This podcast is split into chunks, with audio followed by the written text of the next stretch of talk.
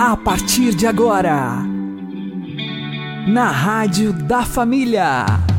Abre, Senhor, os meus olhos com o seu poder. Caminhando com Jesus. Acredite, se Deus é por nós, quem será contra nós?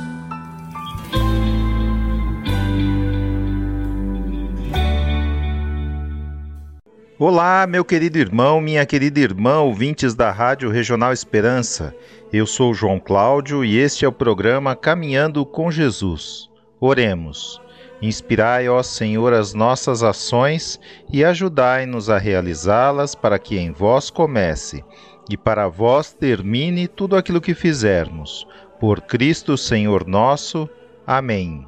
Santíssima Virgem Maria, Mãe de Deus, rogai por nós. Castíssimo São José, patrono da Igreja, rogai por nós.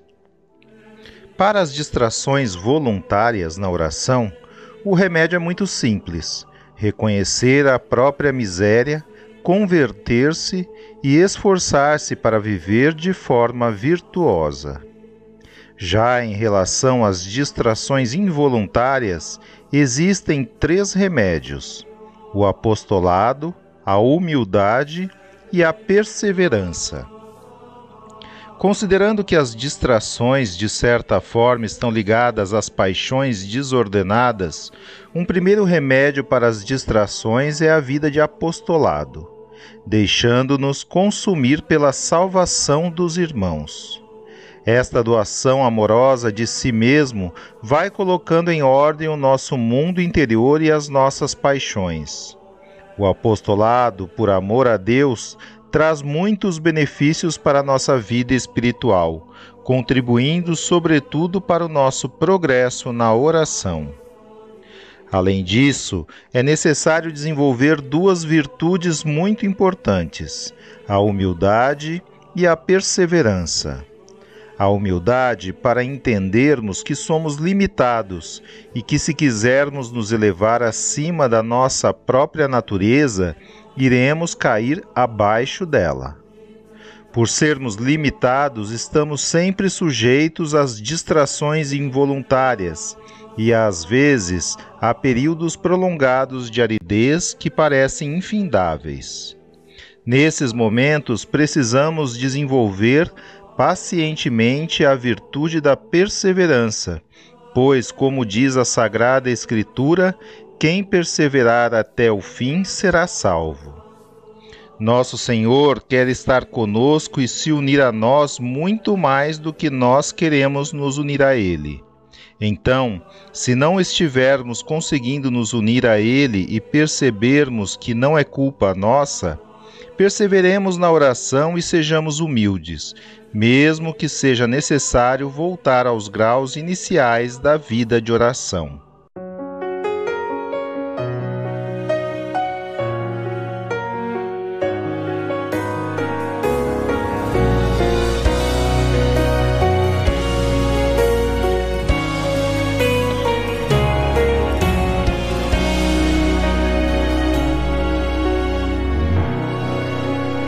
Faz a obra é o Senhor. Eu só sou adorador e o meu papel é entregar aquilo que eu não entendo. Eu só preciso aprender a esperar e obedecer e confiar que o tempo de Deus é perfeito. Olhem os lírios do campo, aves do céu. Deus sempre cuidou e sempre cuidará. Olhe pra tua história, olhe pro que já passou. Deus nunca falhou e nunca falhará preciso confiar,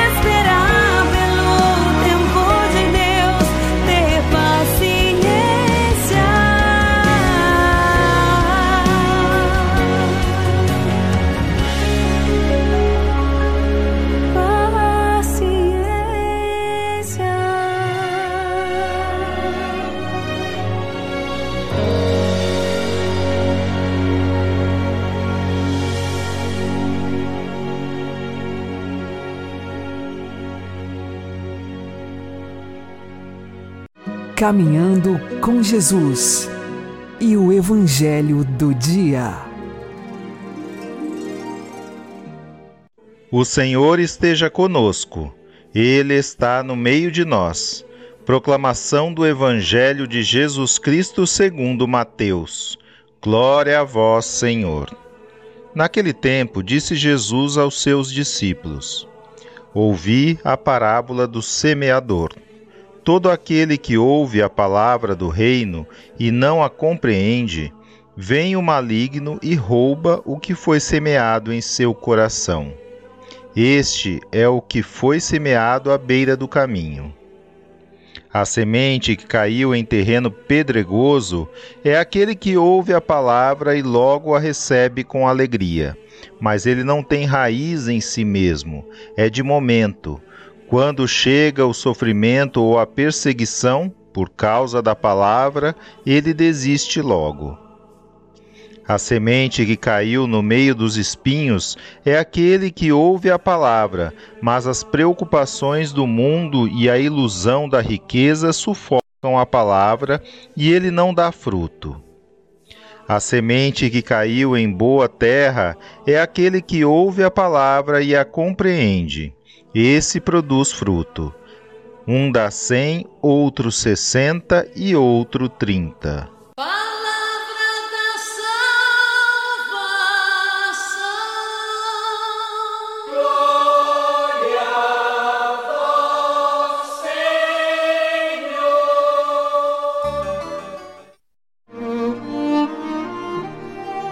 Agora, a homilia diária com o Padre Paulo Ricardo.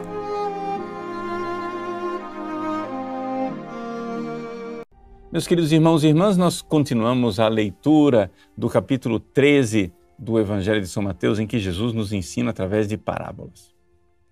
Há dois dias atrás eu comentava com vocês por que é que Jesus é, fazia a sua pregação em parábolas. Quem não assistiu essa homilia, né, Procura aí a homilia do dia 21 de julho de 2021 e ali eu explico um pouco como é que funciona a inteligência humana e por que é que Deus usava as parábolas, porque Ele quer nos ensinar e Ele sabe como é que funciona o ser humano. E, para fazer um resumo, para quem não ouviu a homilia, né, nós, para chegarmos na verdade, não podemos ficar somente naquilo que nos deu nos deram os sentidos. Os sentidos são importantes. Né? Os sentidos, a visão, a audição, o olfato, o paladar, o tato, são essas cinco grandes janelas que Deus nos deu para ter acesso à realidade lá fora. No entanto, uma vez que a gente obtém essas informações que vêm lá de fora, nós precisamos trabalhar isso tudo não somente para ter os dados dos sentidos, mas para tirar um sentido disso tudo. Né? Os sentidos não dão o sentido da coisa. Parece estranho, mas a gente precisa né, trabalhar mesmo para encontrar a verdade profunda, porque os animais, por exemplo, eles têm às vezes até sentidos melhores do que os nossos, mas eles não conseguem enxergar os sentidos da coisa. Então Jesus sabendo que a nossa inteligência funciona assim, ele nos ensina através de parábolas. Nossa inteligência é diferente da inteligência dos anjos. Os anjos, eles já veem a verdade intuitivamente. Nós não. Nós precisamos discorrer a respeito das coisas para conseguir enxergar a verdade. Então é isso que Jesus faz. Jesus contou uma parábola. Contou a parábola de um homem que saiu semeando e semeando prodigamente jogando a semente em terrenos que nenhum, ninguém de nós jogaria. Né? Ou seja, quase que a esmo. A semente caiu na estrada e o passarinho levou embora. A semente caiu no pedregulho e o sol torrou a semente. A semente caiu no espinheiro e foi sufocado. E finalmente a semente caiu em terra boa. Ora, Jesus está usando essas imagens da semente, essas comparações da semente, para quê? Para que nós, seres humanos que somos, meditemos sobre isso. Então, quando você vê uma parábola de Jesus, você não pode simplesmente, ah, eu decorei a historinha e fica por aí. Você precisa meditar sobre isso. Ou seja, você agora tem a sua imaginação né, com essas informações. Você agora, através da sua imaginação, vai vendo aquilo e vai procurando o sentido para enxergar profundamente o que é que Jesus queria dizer. E o próprio Jesus nos dá aqui uma ajuda. Ele mostra que a semente é a palavra de Deus e que essa semente pode cair no nosso coração e o nosso coração distraidamente não meditar em nada sobre esta verdade e o passarinho leva embora, ou seja, o diabo leva embora essa semente da palavra de Deus. Então vejam o que é que o diabo faz, gente. Jesus está dizendo aqui, ó, o diabo está impedindo você de meditar. Meditar quer dizer o seguinte: você verdadeiramente enxergar e crer profundamente no que Jesus está dizendo. Enxergar o sentido daquilo. Então, através da imaginação, você precisa trabalhar isso. Uma vez que você enxergou alguma coisa e a semente brotou dentro de você, ou seja, você enxergou algo da verdade, aí você precisa né, entender o seguinte: que, claro, vai ter sofrimento. Por quê? Porque agora Deus quer transformar você. E não existe transformação sem dor. Como diz o pessoal das academias né, de ginástica, no pain, no gain. Né? Se não tiver dor, você não vai ganhar músculos. Então, mesma coisa. Se você não sofrer um pouco, mudando de vida, né? abraçando a cruz do dia a dia. Quem quiser me seguir, renuncie a si mesmo, tome sua cruz dia após dia e me siga. Não vai ter caminho com Jesus. Mas aí também, uma vez que você abraçou o sofrimento, você tem que entender que lá fora existem seduções e preocupações. Você às vezes não está mais preocupado com você. Ou seja, foge da dor, não quero a cruz. Mas agora você pode estar preocupado com busca a segurança, busca o prazer, as preocupações mundanas. É o espinheiro. É o espinheiro que impede você de verdadeiramente se doar a Jesus e se entregar. Então, vamos lá com grande coragem, né?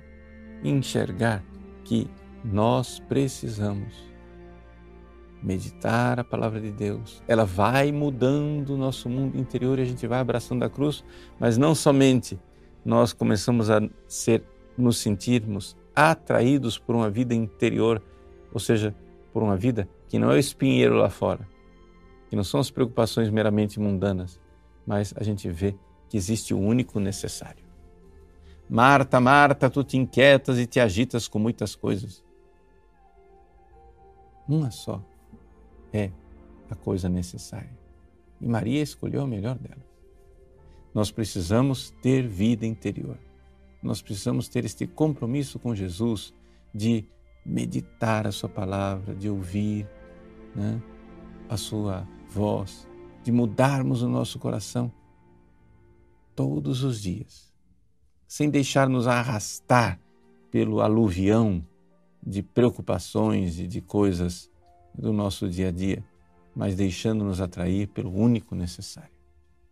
Então, todas essas coisas precisam ser meditadas. E meditando, a gente vai mudando interiormente. E mudando interiormente, nós vamos sendo mais generosos, nos dispondo a ser os santos que Deus quer que nós sejamos. Pois bem, então vamos lá. Vamos fazer esse compromisso diário de meditar a palavra de Deus, de rezar, leve esse evangelho de hoje em algum ponto aí que Deus tocou nessa reflexão no seu coração, leve para a oração. Medite sobre isso, né? Reze se colocando diante da presença de Deus, invocando o auxílio dele e depois aplique a sua imaginação nas coisas que você está querendo meditar. Depois vá discorrendo, depois vá meditando e buscando a verdade que está ali, com profundidade. Do mesmo jeito que Jesus nos revela na parábola de hoje. Ele quer revelar e falar ao seu coração no dia a dia. Deus abençoe você. Em nome do Pai, do Filho e do Espírito Santo. Amém. Orar costuma fazer bem.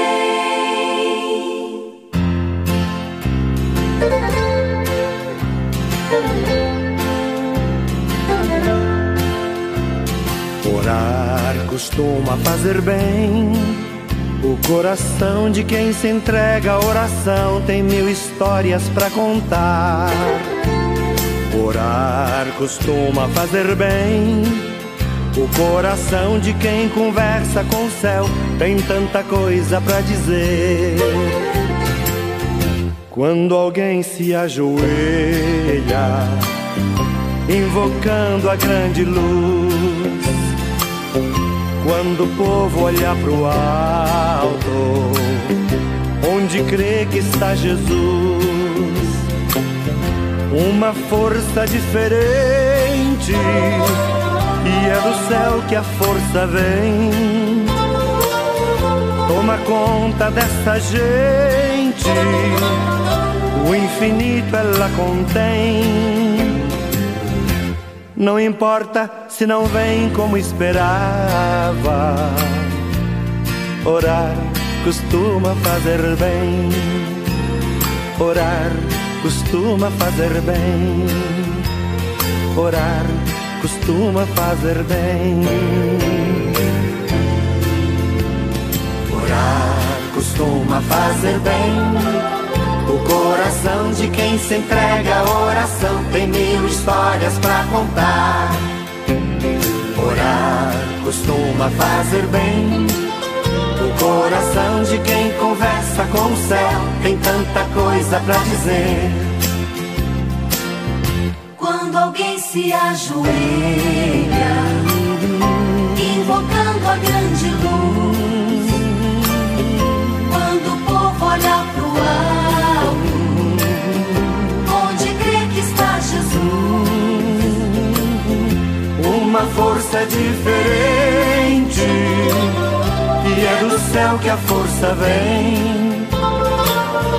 Toma conta dessa gente, o infinito ela contém. Não importa se não vem como esperava, orar costuma fazer bem. Orar costuma fazer bem. Costuma fazer bem.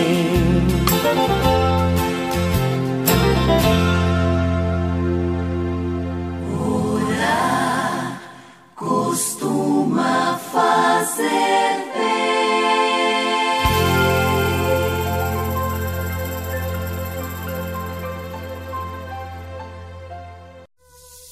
Agora você ouve o Catecismo da Igreja Católica. Com o progresso da revelação, vai se esclarecendo também a realidade do pecado. Embora o povo de Deus do Antigo Testamento tenha abordado a dor da condição humana à luz da história da queda narrada no Gênesis, não podia atingir o significado último dessa história, o qual só se manifesta à luz da morte e ressurreição de Jesus Cristo. É preciso conhecer Cristo como fonte da graça para reconhecer Adão como fonte do pecado. A doutrina do pecado original é, por assim dizer, o reverso da boa nova de que Jesus é o Salvador de todos os homens, de que todos têm necessidade da salvação e de que a salvação é oferecida a todos graças a Cristo.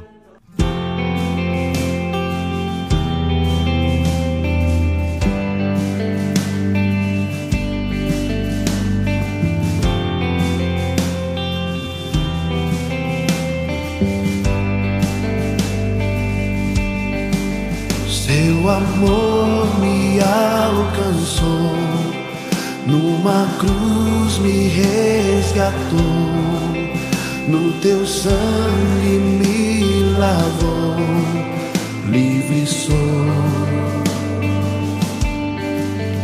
O perdido encontrou, tua graça me alcançou, meus pecados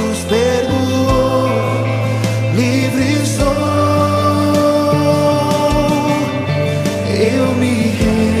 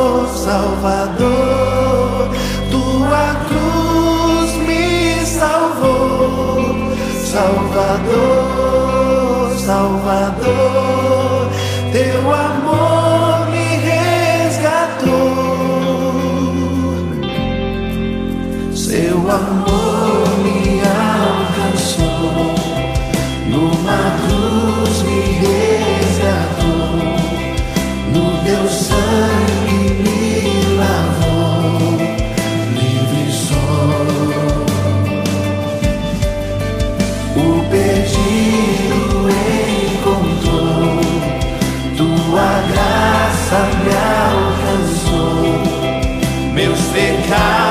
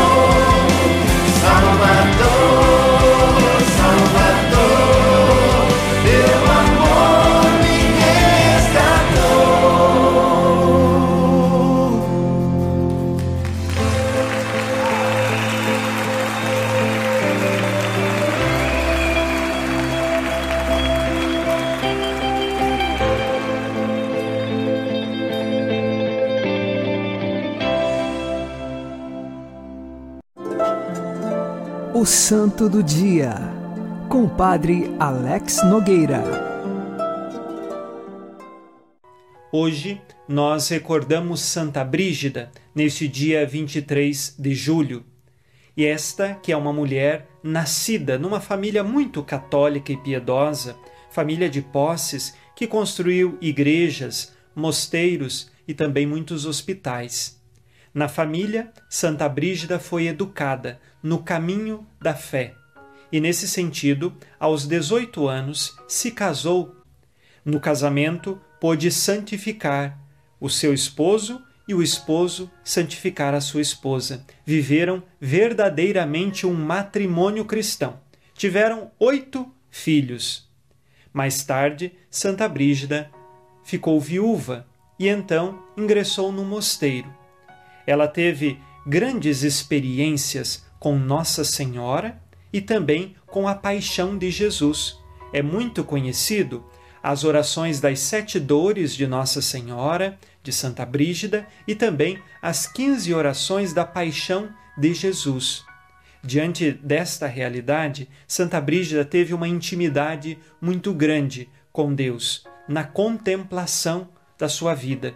Por isso, nós também precisamos buscar a santidade verdadeira e mergulhar nos mistérios da paixão do Senhor, mergulhar na confiança filial à Virgem Maria. No final de sua vida, Santa Brígida, que já tinha fundado uma congregação religiosa chamada a Ordem do Santíssimo Salvador, fundou mais de 70 mosteiros. Santa Brígida morreu numa peregrinação e a sua filha, Santa Catarina da Suécia, pôde então continuar as suas obras. Pedimos hoje a intercessão de Santa Brígida por você, pela sua família e pelos seus pedidos. Santa Brígida, rogai por nós. Abençoe-vos Deus Todo-Poderoso, Pai e Filho e Espírito Santo. Amém. Fique na paz e na alegria que vem de Jesus.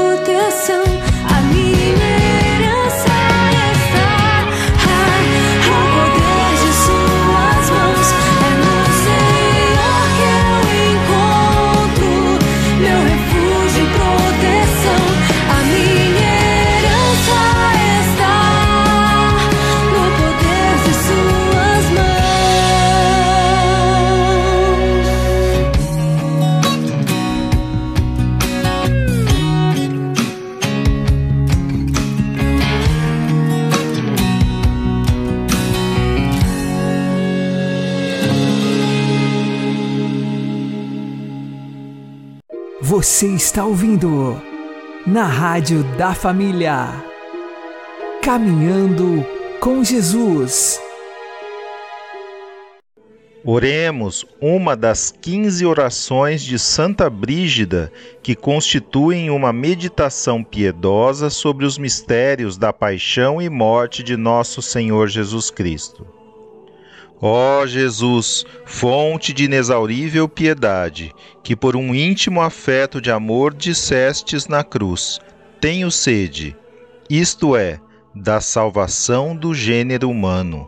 Acendei, vô-lo peço, em nossos corações o desejo de perfeição, e abrandai e extingui de todo em nós a sede da concupiscência e o ardor dos prazeres mundanos Amém. Santa Brígida, rogai por nós. Uma boa noite a todos, que Deus abençoe vocês e continuemos caminhando com Jesus.